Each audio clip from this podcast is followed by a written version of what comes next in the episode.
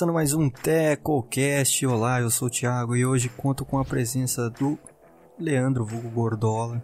Que isso, cara, ao vivo. Salve. Ao vivaço. Hum. Manda o seu salve aí pra galera aí. Salve, galerinha. E hoje aparecendo pela primeira vez aqui no TecoCast é o Leo Ábido, né, cara, que não esteve presente nas duas primeiras edições, mas hoje tá aí marcando presença. Salve, salve, rapaziada. Tudo certo? Bom, no TecoCast de hoje nós vamos dar início às nossas previsões para cada divisão nessa temporada. Vamos começar pela NFC Norte, falando de Chicago Bears, Detroit Lions, Green Bay Packers e Minnesota Vikings. Bom, antes da gente começar, pedimos aí para que se você ainda nos conhece, somos o perfil arroba Entretecos lá no Twitter, então deem uma passada por lá, confere o conteúdo e se gostar, segue a gente, né? Apoiar a firma. Segue nós, hein? Sem mais delongas, bora lá. Vamos começar falando então do Chicago Bears, time que trouxe para essa temporada um novo quarterback, o Nick Foles, já que os torcedores aí estavam tendo pesadelos com o Mitchell Trubisky, que vinha sendo um completo desastre como titular da equipe.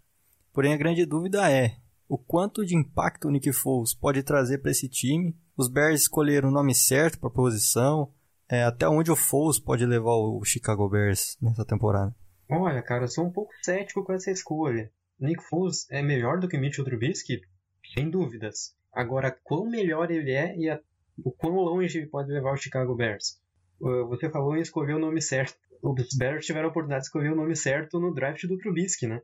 Só Deshaun Watson e Patrick Mahomes eles foram de Mitchell, Mitchell Trubisky. Mas eu não sei até que ponto Nick Foles pode levar o Chicago Bears, porque ele não foi reserva durante 80, 90% da sua carreira à toa, porque ninguém via qualidade nele. Ele era um bom reserva, ele é um bom jogador, mas eu tenho minhas dúvidas de, de quão, quão bom ele é e do, de qual o impacto que ele pode realmente ter. Talvez duas ou três vitórias a mais, sim, é possível. Mas, sinceramente, eu não acredito que ele seja o futuro da franquia ou algo nesse sentido. Uh, é, como eu já disse, melhor do que Mitchell Trubisky, sim. Eu acho que um de nós, se fosse lançar uma bola, poderia ser melhor do que Mitchell Trubisky. Mas, sinceramente, eu não vejo um grande, grande, grande impacto mesmo. É, eu acho que também o Bears teve, tinha opções melhores de quarterbacks disponíveis na free agency e ou por troca. Eles escolheram o Nick Foles e vão pagar um salário vão pagar o salário de Nick Foles, que é mais alto do que o do Ken Newton, que foi pro Patriots. Eles ainda tiveram que trocar pelo Nick Foles. Se eles tivessem tentado esperar um pouco para saber qual era a situação do Ken Newton, talvez pudesse sair melhor. E o Ken Newton, sem uma perna, é melhor que o Nick Foles, obviamente. Melhor que os dois lá. O único problema é que também, vamos, vamos dizer que Allen Robinson está sozinho no, no corpo de wide receivers ou não. Então, tem lá também o Anthony Miller, né? Até agora não mostrou nada de muito especial na, na NFL. O menino lá, o irmão do Calvin Ridley também, Riley Ridley, segundo anista, que vai assumir o posto aí do Taylor Gabriel, né? Que saiu na, na Free Agents. E também que não tem como afirmar muita coisa sobre ele. Ano passado teve pouquíssimo, pouquíssima atuação.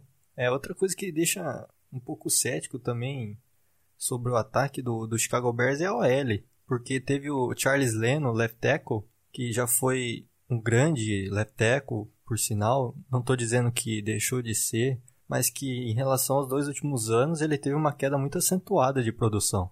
É, o Kyle Long, guard, também se aposentou. Na free agency, o time trouxe só o German Fed e no draft foi direcionar o, o setor só nas duas escolhas de sétima rodada. Então, eu sinceramente acho que a defesa, de novo, do Chicago Bears vai ter que carregar o time nas costas. Tem uma ADL ótima, o time conseguiu um steal na segunda rodada, na escolha número 50 com o Jalen Johnson, cornerback de Utah, e que vai chegar para suprir também a saída do Amo Camara. Mas assim, eu vejo um time totalmente dependente das peças defensivas o ataque não vejo produzindo muita coisa. É um desperdício o Allen Robinson estar tá nesse time, essa que é a verdade. É um jogador extremamente super, é, subestimado. É um dos melhores corredores de rota da liga, mas que em 2020 novamente parece que não vai ter ajuda não. E mesmo essa defesa que você disse que vai ter que carregar o time nas costas, ela teve algumas baixas bem importantes, né? O Prince Amukamara, que por mais que não fosse um primor de cornerback, era um bom jogador.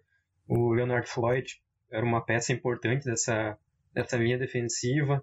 O próprio Haha Clinton Dix era um jogador que cumpria bem a sua função. Então eu vejo muita gente falando como a defesa dos Bears é boa.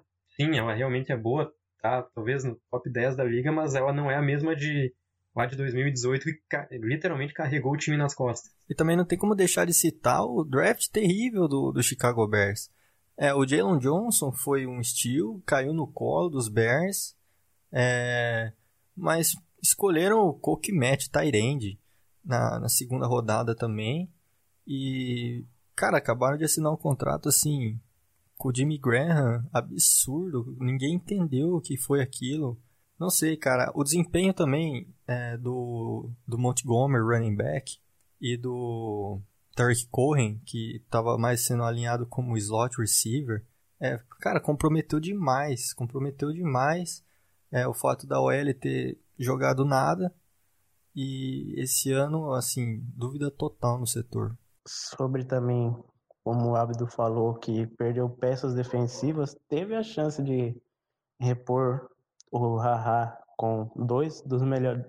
Do, dois do top 3 safeties disponíveis no draft, eles tinham a chance de pegar o Delpt ou o Anthony Winfield. Adivinha só quem eles pegou? O Cole Kemet, na, exatamente uma pique antes dos dois saírem. E sobre o Jimmy Graham também, ele nunca foi um bloqueador. E o problema já, já, já é grande contra bloqueios lá. Ele nunca foi de se bloquear e desde 2016 ele não tem uma temporada realmente boa. Então, não dá para entender isso. Não, eles ainda têm uma escolha de, acho que segunda ou terceira rodada de uns dois ou três anos atrás, o Adam Shahin, né, que é outro Tyrande. Então eu não sei qual é o amor que eles têm por tanto jogador da mesma posição e tanto jogador que nenhum tá no, no, no auge, nenhum é um grande jogador, assim, são vários jogadores que talvez um decente faria a função. É, são 10 Tyrands e nenhum pode ser top 15 da liga. Dificilmente. Citou aí a, a saída do Haha Clinton Dix, né? O safety. O único safety que chegou no, no Chicago Bears foi o Jordan Lucas, que assinou contrato de um milhão de, de dólares por um ano. E mas tudo bem, ainda tem lá o Eddie Jackson, que é um excepcional jogador.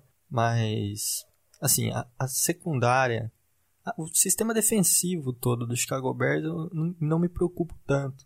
É, o problema mais é, cara, é o ataque que não, não vejo possibilidade de da engrenagem começar a funcionar no, no ataque dos Bears. Porque até chegar um QB lá melhor que Nick Foles ou Trubisky, esse ataque não vai andar. E também tem o Sr. Matt Nagy, que passa a bola 40 vezes contra o Trubisky e não corre com o Montgomery ou, ou o Tyreek Cohen. Também Teve a chegada do Robert Quinn, que eu, é, ele é melhor que o Leonard Floyd, só que você corta o Leonard Floyd porque o salário dele era alto e, faz, e dá esse salário pro Robert Quinn. Não faz sentido. 5 anos, 70 milhões de dólares. 30 milhões garantidos. Para um jogador de 30 anos. E é o empresário de Robert Quinn porque eu quero contratar ele. Ó, baita negócio. Vai estar tá com 35 anos e ganhando 12, 15 por 15 milhões por ano. Então, olha, parabéns. Baita negócio pro, pro jogador, pro time nem tanto.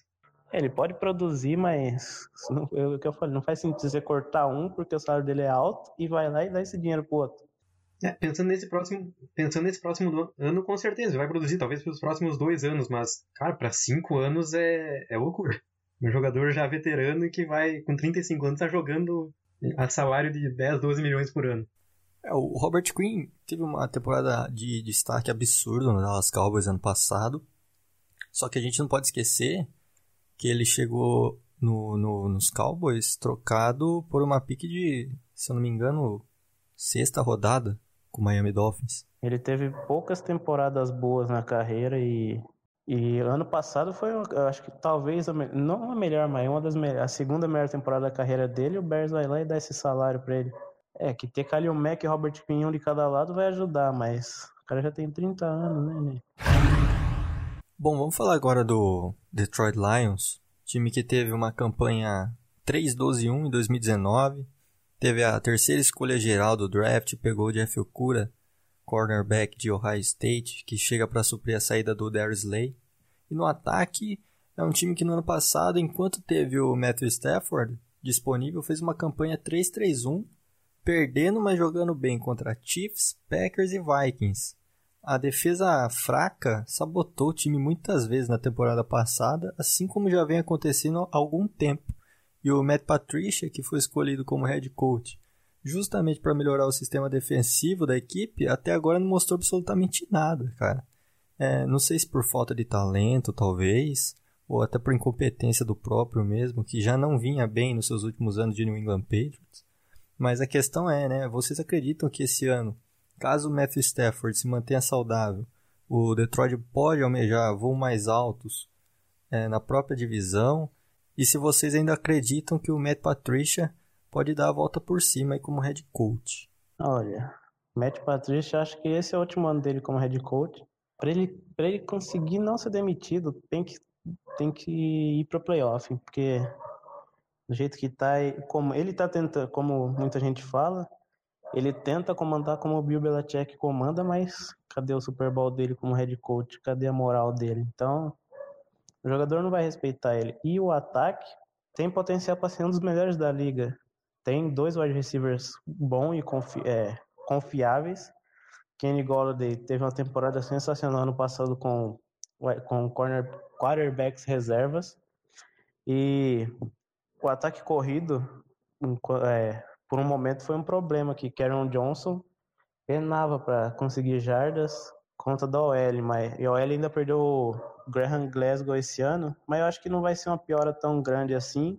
E agora tem o DeAndre Swift para dividir os snaps com o Karen Johnson. Os dois têm talento, o DeAndre Swift pode sair para receber passes também, então pode ser um ataque bem interessante. Tyrande tem o TJ Hawkinson, que se você quiser pode falar que ele é o melhor da classe no passado, ele ou Noah Fent. Então o ataque tem um grande potencial. É, eu acho que o ataque dos Lions é um dos mais subestimados da liga, com certeza. Tem, como o Leandro disse, uma brinca de bons nomes. Tem o Matthew Stafford, que apesar de estar tá com a idade um pouco mais, mais avançada, ainda é um jogador que rende quando saudável. E um dos grandes, grandes incógnitas que teve ano passado foi justamente a linha ofensiva, que penou bastante para proteger o, o Stafford e também para abrir espaço no jogo corrido. Então, eu acho que é um dos pontos que uh, a equipe conseguiu alguns nomes interessantes no draft, como o Jonah Jackson na terceira rodada, que é um jogador que provavelmente venha para substituir o, o Graham Glasgow já no, na semana 1 da temporada.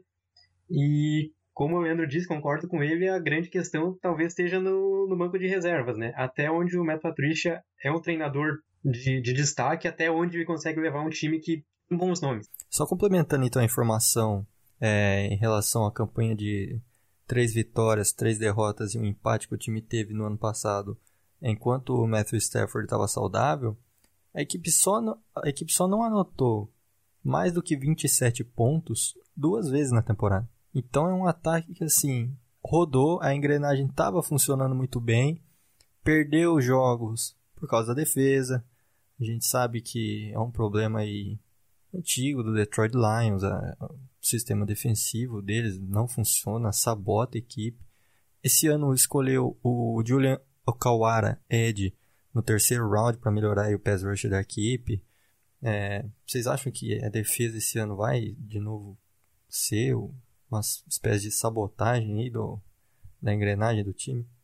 Eu acho que eles perderam o Darius, Darius Slay na, na Free Agency por uma troca com o Eagles, ele pediu para sair, mas já reporam com Desmond Trufant e Jeff Okuda, que era o, era o único na prateleira 1 dos cornerbacks no draft. Então, a secundária pode, é, é boa, mas o problema é os linebackers e o front seven. Tem muito pouco talento e o Abdo, como torcedor do Saints, pode dizer que a defesa sabotando o ataque é, é comum para ele. Então, você vê que o time fez. Muito comum, muito comum. Você vê que o time fez. Só não fez 27 pontos em duas partidas. O ataque tem que fazer 30 porque a defesa vai tomar 29. Então, é difícil.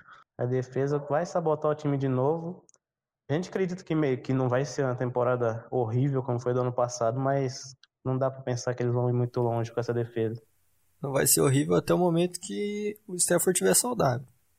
É, saudável. É, porque raramente ele Que a gente não pode afirmar que ele vai estar saudável durante os 16 jogos. Né? É, mas mantendo-se saudável, o ataque vai ter que penar muito para ganhar. Vai ter que fazer 40 porque a defesa vai tomar 39. Então, vai ser difícil. é, eu tenho bastante experiência com, com defesa sabotando mesmo. A defesa do Saints de 2011 até 2016 era tipo fazer eh, tomar 49 pontos, o Breeze tinha que fazer 50 porque senão perdia o jogo. E cara, eu olhando o time do Detroit Lions tanto do ano passado quanto para essa temporada, eu não consigo ver um time de 3-13 como foi a temporada passada.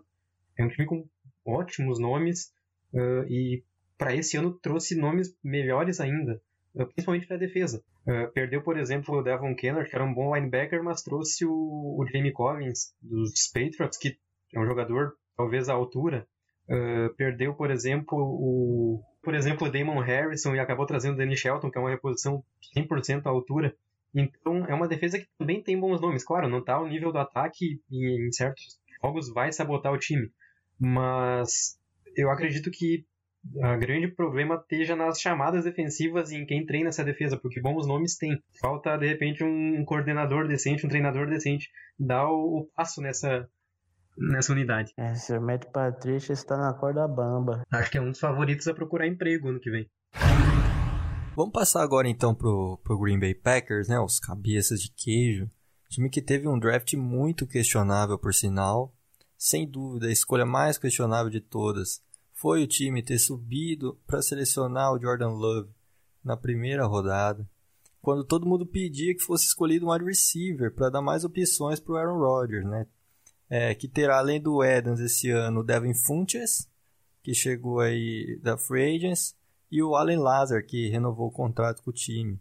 Vocês acham que essa opção dos Packers pelo Love na primeira rodada é algum tipo de sinal de que a equipe não acredita mais que o Aaron Rodgers possa ser é, a matriz do, do ataque do time e acabar criando aí um sistema parecido com o que acontece no 49ers com o Garoppolo, onde o quarterback é mais uma peça complementar do que o motor-chave do ataque? Eu acho que sim, cara. Eu acho que é um. Talvez eles pensem em rodar um, um sistema semelhante, se não dos 49ers, que praticamente tira o Garoppolo do jogo por 90% do tempo, semelhante ao dos Vikings. De tirar um bom peso de cima do, do Kirk Cousins, só fazendo um adendo que o Rodgers é melhor do que Cousins e Garoppolo juntos. Mas ainda assim, eu acho que é um esquema semelhante até pela escolha de, de segunda rodada deles. O AJ Dillon, que é um running back, vem para complementar esses, uh, junto com o Aaron Jones e o, o Jamal Williams, fazer de repente um, um monstrinho de três cabeças aí e uh, não tirar o peso do Aaron Rodgers, diminuir a pressão e focar mais no jogo corrido, uh, usando o Rodgers em play action, de repente, dando do pocket, que nisso ele ainda provou que, apesar dos 30 e 36, 37 anos que ele tem, ele ainda é muito bom em fazendo o que ele que ele sabe fazer, claro, não tem a mobilidade, o atleticismo de 8, 10 anos atrás, mas ainda consegue fazer todas as jogadas de uma maneira quase que genial. Eu acho que tirar a bola do Rodgers, eles não vão tirar assim tanto, porque se tirar o Rodgers vai dar um chilicão lá, vai acabar com o time, mas é, eu, eu creio que eles estão planejando lapidar o Jordan Love, mas o problema é que quando o contrato de rookie do Jordan Love estiver acabando, eu acho que o contrato do Rodgers ainda vai estar tá valendo. Então, não sei qual que é o sentido disso. E você poderia, você poderia escolher bons wide receivers para ajudar o ainda para ajudar o Davante Adams. Devin Infantes e Adam Lazar são bons caras, mas é um nível tão distante do Davante Adams que parece que não tem mais ninguém lá. Bom, eu também acredito que seja um erro, cara, querer de alguma forma acabar subutilizando o Aaron Rodgers. Como o Abdo disse, apesar da idade, Pô, ele ainda é um cara top 10 da liga. Ele ainda tem muito gás para ser o motor do, de qualquer ataque, de qualquer time da NFL por mais uns 2, 3 anos, cara. Então, assim, esse ano também a gente vai ter. Tô ansioso para ver como que vai ser a química dele com, com o Matt LaFleur, como que vai, como que vai funcionar o LaFleur nesse seu segundo ano como head coach acredito que vai melhorar bastante em relação ao ano passado, né? Se tudo ocorrer bem em Green Bay. A defesa ano passado foi muito bem. Vocês acham que a defesa vai manter esse mesmo nível de atuação nesse ano? Acredito que sim, cara. Acredito que pelos nomes que, que tem, uh, não teve grandes perdas que eu me lembre na defesa. Talvez só o Blake Martinez, mas que veio uma reposição alguns anos luz melhor que ele, que é o Christian Kirksey. Então, eu acho que essa defesa tem tudo para, se não seguir no mesmo ritmo, melhorar esse, esse ritmo do ano passado. E em certos jogos carregou o time literalmente, porque o ataque era meio meio pedestre e a defesa acabou forçando o turnover e jogando muito bem. Então, eu acredito que essa defesa pode até melhorar esse ano. Como você disse, a única saída importante foi o Blake Martinez e a reposição foi infinitamente melhor. O único problema do ano passado no jogo contra o 49ers, que a defesa foi exposta, foi justamente o grupo de linebackers, que não conseguia parar nenhuma corrida do Raheem Mostert, nenhum passe para running back, foi absolutamente cozinhado o grupo de linebackers. A dupla de edges com Preston Smith e Zedarius Smith, uma das melhores da liga, os Zedarius, muitas listas de top 10 que vão fazendo, parece que as pessoas esquecem dele. Foi uma excelente temporada dele, não concorreu ao Defensive Player of the Year, porque Stephen Gilmore estava em outro planeta no passado também, mas a defesa vai continuar do mesmo jeito, com a secundária é, interessante, com Darnell Savage e Adrian Amos de, como safety. Jair Alexander cada ano melhorando mais ainda. Kevin King não é tão bom quanto o Alexander, mas tem sua competência. Ele não vai parar ninguém, anular ninguém, mas dá pro gasto. Cara, você falou do Zadar Smith.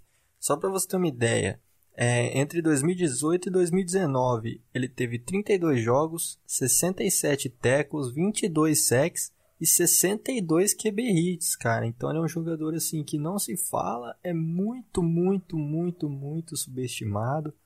É um cara que merecia ser é, receber mais valor por parte de é, de imprensa, de, de torcida também. Eu acho que a torcida do Packers sabe muito bem o valor do Zadar Smith, mas é, acabam aí que as outras, as outras pessoas é, ignorando o fato dele ser sim um jogador excepcional e fundamental para o sistema defensivo do Green Bay Packers. É, a OL do time preocupa? Na minha visão, sim. Eu acredito que o Brian Bulaga é uma perda importantíssima, era um dos melhores da liga na posição. E até chegou o Rick Wagner para a mesma posição, mas eu acho que é um jogador que está um patamar abaixo. Talvez essa, essa linha vá penar um pouquinho no início da, no início do, da temporada, mas eu acredito que até o, a, o estilo de jogo pode tirar um pouco dessa da pressão dessa linha, correndo mais com a bola. O Rodgers é um jogador que sai bem do pocket, então pode mascarar um pouco esse problema na linha, linha ofensiva. Mas ainda assim, a, a, perda do Brian Bolaga é. acredito que vai ser sentida. É, do outro lado tem o David, o David Bakhtiari, que também é um dos melhores. O Peck tinha as duas, talvez a melhor ponta de liga, da, a ponta de OL da liga, mas eu acho que vai fazer falta, mas como o Abdo disse, o Orders sai do pocket, passa do mesmo jeito correndo como ele passa parado e Aaron Jones consegue espaços incríveis. Não vai mudar tanta coisa, mas no começo vai dar uma penada, como todo toda OL nova começa mal e depois engrena. Aí quando engrenar já era. Você falou do Aaron Jones, que teve uma temporada muito boa em 2019.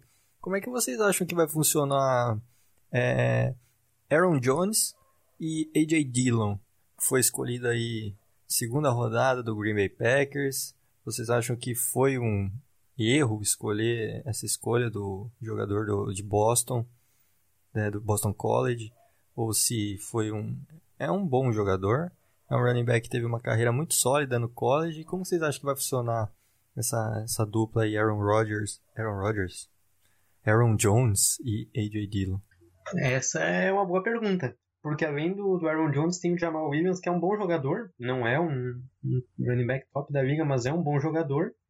E talvez não tenha sido uma escolha errada por conta disso, ele teve uma boa carreira no, no college, mas aonde ele foi escolhido chamou bastante atenção e por quem ele foi escolhido. Porque os, os Packers tinham outras necessidades e na, logo no segundo, no segundo round pegar um, um running back chamou bastante atenção justamente por ter dois bons jogadores no elenco. Então poderia, se não nessa primeira, estavam tão apaixonados por Jordan, por Jordan Love que pegassem no primeiro round, mas então pegassem um, um wide receiver na, na segunda rodada e acabaram indo com uma posição que eles já tinham bem dois jogadores de bom, bom nível, talvez até melhores que o Dillon.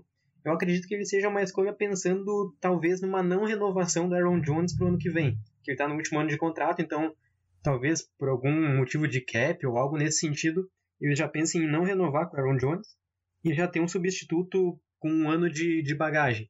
Mas ainda assim, eu acredito que tenha sido uma escolha questionável pelo não pelo jogador, pelas necessidades da equipe e pelo que a equipe tinha na mesma posição. É, é exatamente tudo que ele falou aí. Não só o Aaron Jones, como o Jamal Williams também está no último ano de contrato. Talvez o time queira se desfazer dos. O do Jamal Williams, obviamente que ele não vai ficar lá, mas talvez não renovar com nenhum dos dois e deixar o J. Dillon para o futuro. E no começo da pauta do Packers, eu falei que o contrato do Rodgers acaba quando acaba o contrato de rookie do Jordan Love. É exatamente isso. Só sobraria a opção de quinto ano, que talvez seja por isso que eles pegaram ele na primeira rodada. Sobraria a opção de quinto ano, mas vamos supor que o Jordan Love joga demais nesse quinto ano. A gente já vai ter que pagar uma grana absurda para ele e não viu não viu muito espaço amostral. Então, cada vez mais não dá para entender essa, essa escolha. Por último, mas não menos importante, vamos falar então do, dos Vikings, time que eu particularmente é, seja aquele que eu estou mais curioso para ver dentro dessa divisão. Estou curioso para ver como que vai ser o desempenho do ataque dos Vikings, com o Justin Jefferson, Jefferson calouro de primeira rodada, ocupando o lugar do Stefan Diggs, que saiu. Se o Adam Thielen vai conseguir assumir a responsabilidade que ele vai ter nesse ano como que essa engrenagem vai rodar sem o Kevin Stefanski, que inclusive será assunto do nosso próximo podcast, ele que agora é head coach dos Browns. É, o que vocês esperam do, do, dos Vikings para essa temporada? É, 2019 do Vikings foi um ano, foi, podemos dizer que foi excelente, o que esperado era ser como foi 2018, mas Kirk Cousins teve uma evolução nessa altura da carreira, isso se deve ao plano de jogo, ataque, como um todo foi, é, foi perfeito para ele, com play actions, tirando toda a pressão dele, como já foi falado lá no.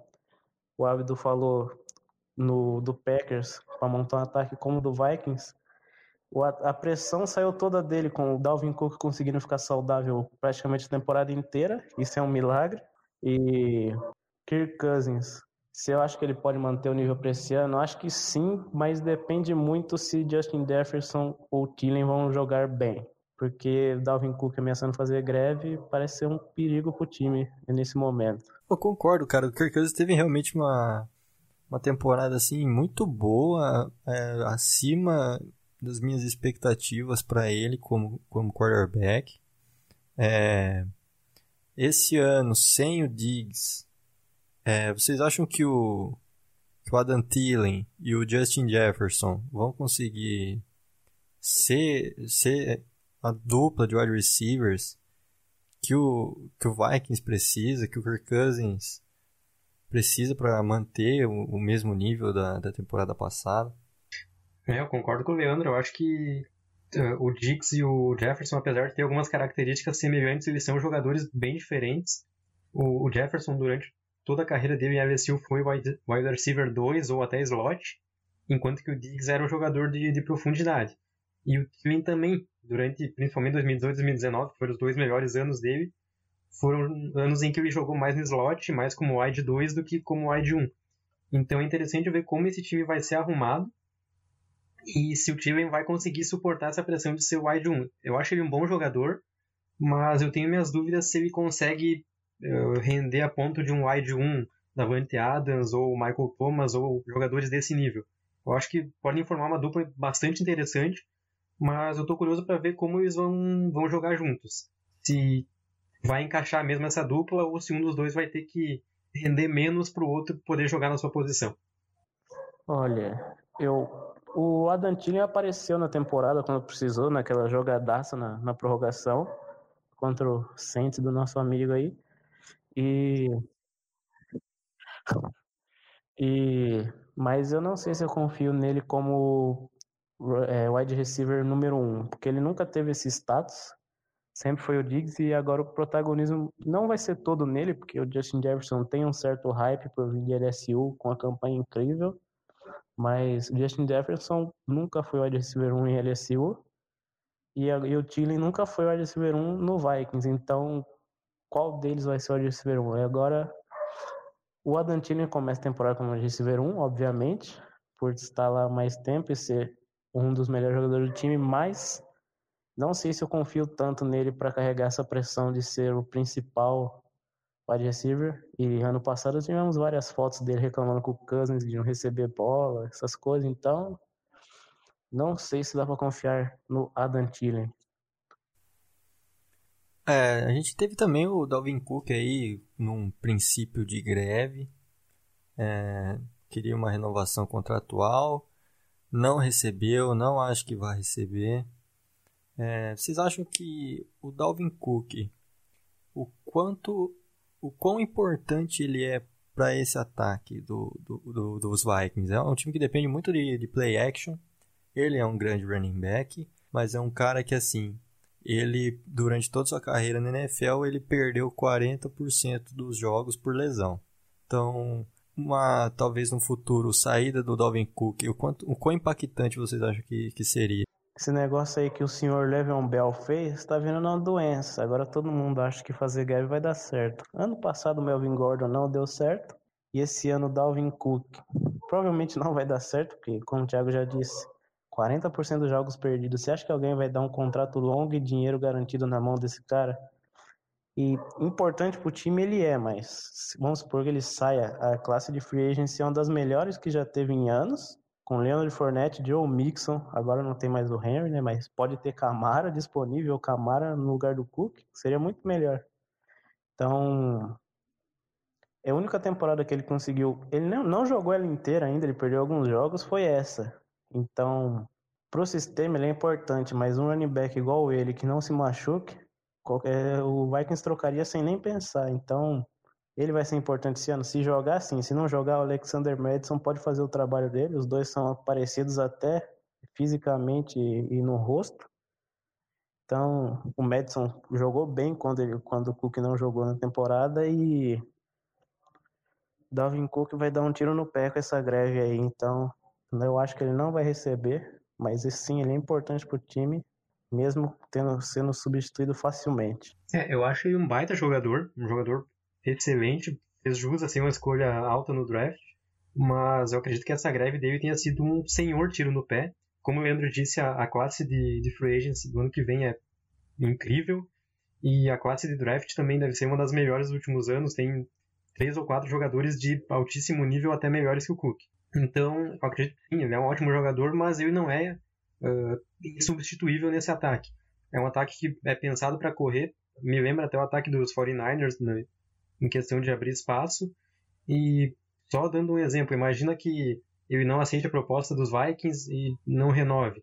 Aproveita essa princípio de greve, essa reclamação do Monster, oferece um, uma sexta rodada para os 49ers e 8 milhões para o Monster. Eu acho que o Monster tem, é um jogador talvez pior que o Cook, com certeza mas tem condições de fazer um trabalho tão bom quanto o dele e mostrou isso na final de conferência, que num time ajeitadinho para ele correr, com uma linha ofensiva decente, ele corre para 200 jardas na final de conferência contra os Packers. Então, é um bom jogador, mas eu acredito que é facilmente substituível. Cara, e a defesa do Minnesota Vikings, hein? É, perdeu aí na free agency o Trey Waynes, Everson Griffin, Linval Joseph, o Xavier Rhodes, é, só que você pega no draft, eles escolheram Jeff Gladney, cornerback de TCU, é, 31 escolha geral, excelente jogador. Teve o Cameron Dantzler, de Mississippi State, cornerback também chegando. É, o Michael Pierce, defensive tackle, que chegou na free agency, assinou um contrato aí de 3 anos e 28 milhões de dólares. É um setor muito interessante, muito sólido do Minnesota Vikings. Né? É, quando você vê, como eu sou um viciado em Madden, quando você pega o Vikings, a defesa joga praticamente sozinha. Então, foi uma das melhores da liga no passado. Muito, como o Packers tem uma dupla de, de Eds muito boa, o Vikings também tinha com Everson Griffin e Anthony Barr, mas dessa vez Everson Griffin foi embora e pode ser uma, uma saída importante. Pode não foi, né?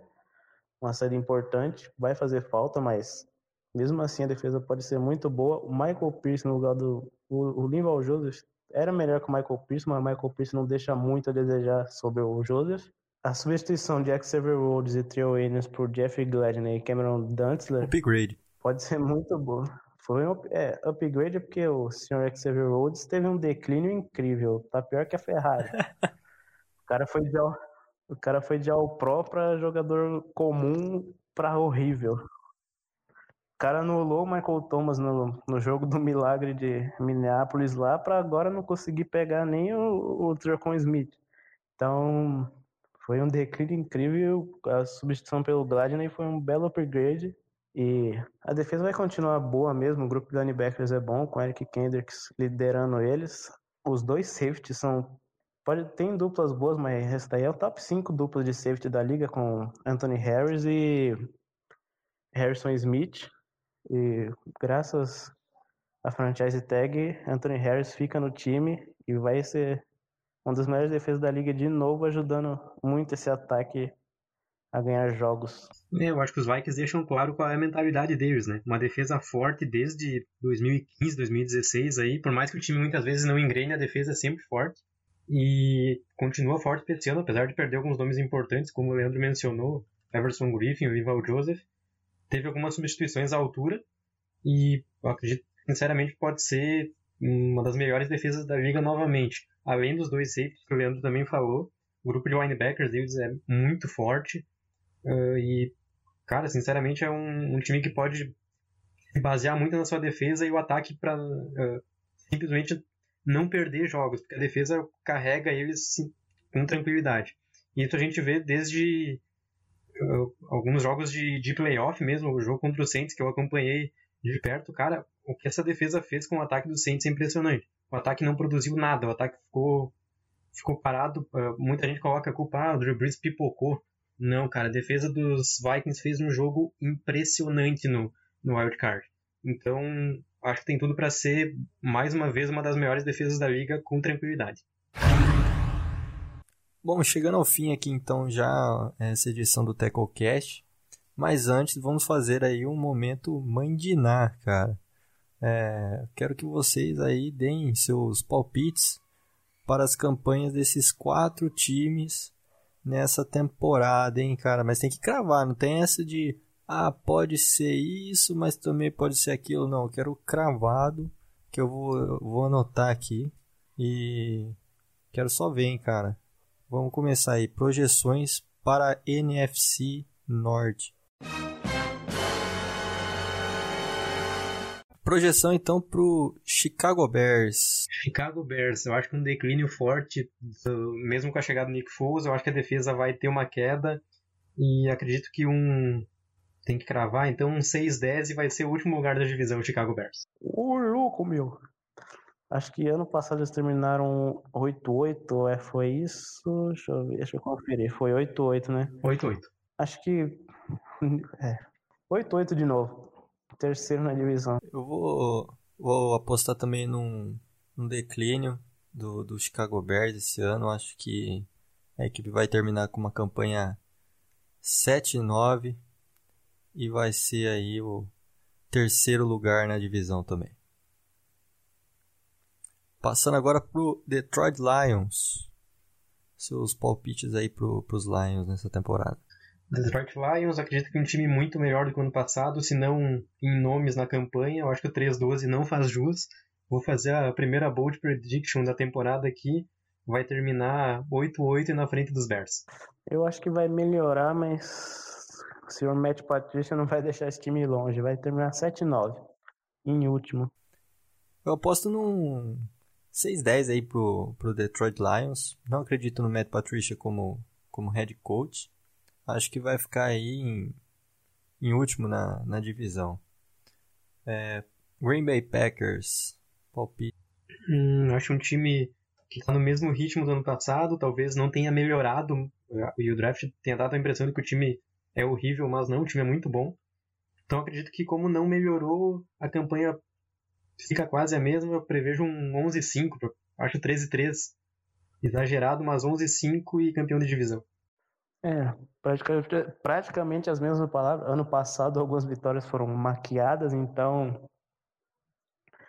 Acho que foi. Eu não vou no 11-5, vou no 12-4, campeão da divisão fácil. Cara, eu vou no 11-5 também pro, pro, pro Green Bay Packers. É, acho que o 13-3 ano passado foi um pouco exagerado também. É, poderia ter perdido, inclusive, pro, de, pro Detroit Lions, do Matthew Stafford. É, Não só do Matthew Stafford, como do Devin Rodgers também, penou pra ganhar. Também, também. É, acho que vai ser campeão da divisão, mas com uma campanha um pouquinho pior do que em 2019. 11-5 pros Packers. Passando agora então pro Minnesota Vikings. Eu vou cravar a mesma campanha do ano passado, 10-6. Eu acho que o time é quase que rigorosamente o mesmo. Então vou cravar a mesma campanha e pega uma vaga no wild card e talvez incomode meu time mais uma vez nos playoffs. É, acho que é 10-6 também de novo, o 9-7. Uma vitória ou fica igual, perde um jogo a mais. Mas vai Tem ser que cravar, isso. 10-6. 10-6 e vai humilhar o Saints no Superdome de novo. Dessa vez nem vai pra prorrogação, vai acabar o jogo no primeiro quarto. Nem dói mais. Cara, eu vou igual com vocês, não vai ficar em cima do muro não, mas é que eu concordo com o Amido. O time é rigorosamente quase que o mesmo. Então acho que 10-6 de novo. É, apesar de eu ter uma certa desconfiança aí com, com o que pode produzir o Adam Thielen, com toda essa responsabilidade que ele vai ter, é, mas acho que é um, ainda assim é um time sólido, é um bom time. Tô curioso para ver como que vai ser sem o Kevin Stefanski lá também, esse setor de ataque. Mas aposto aí no 10-6. Wild Card, segundo lugar da divisão. E se pegar o Saints esse ano, vai perder pro Saints. Esse ano perde. Uou, que Nossa, isso, cara. Previsão ousadíssima. Ousado apostar no Saints contra o Vikings, velho. Ziquei. Nos playoffs, meu Deus. Ziquei, ziquei o Saints. Bom, chegando ao fim, então, essa foi a terceira edição do TecoCast e o primeiro episódio sobre as nossas prévias para as oito divisões da NFL nessa temporada. Você que nos escutou, espero que tenha gostado. Se ainda não nos segue, vai lá no Twitter, arroba EntreTecos, confere o nosso conteúdo. Abro, Leandro, suas considerações finais aí. É isso, nossa análise. Talvez você discorde, mas não xinga a gente, não. Xinga com carinho. Só humilde, só fala que tá ruim de boa, mas não xinga, não. Pode xingar, mas com jeitinho. Né? É, xinga com respeito. Com respeito. Não, isso aí, acredito. Fizemos uma análise bem interessante. E ansioso pro próximo episódio. Valeu. Lembrando então que o próximo episódio a gente vai falar sobre a AFC Norte. É, Provavelmente teremos até uma participação especial aí. Sem spoiler. Descubra. Descubra. É o Lamar Jackson, gente. Oxi. É o Lamar Jackson. Estaremos com o Lamar Jackson no próximo podcast. Não sendo o Miles Garrett, tá valendo, né? Você é louco. Se falar que o Brown termina 8-8, ele mata, né? Protejam as cabeças. Bom, é isso então. Terminando aqui o TecoCast, terceira edição. Até o próximo. Tamo junto. Valeu.